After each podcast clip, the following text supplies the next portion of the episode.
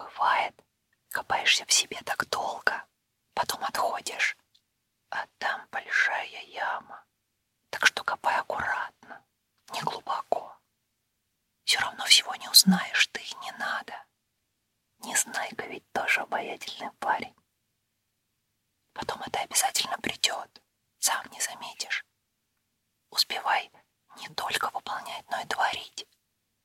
Пускай даже подсматривать, это ведь твой суперсила. А если родственники до сих пор не понимают, чем ты занят, скажи, что ты теперь менеджер по красоте, деловая колбаса.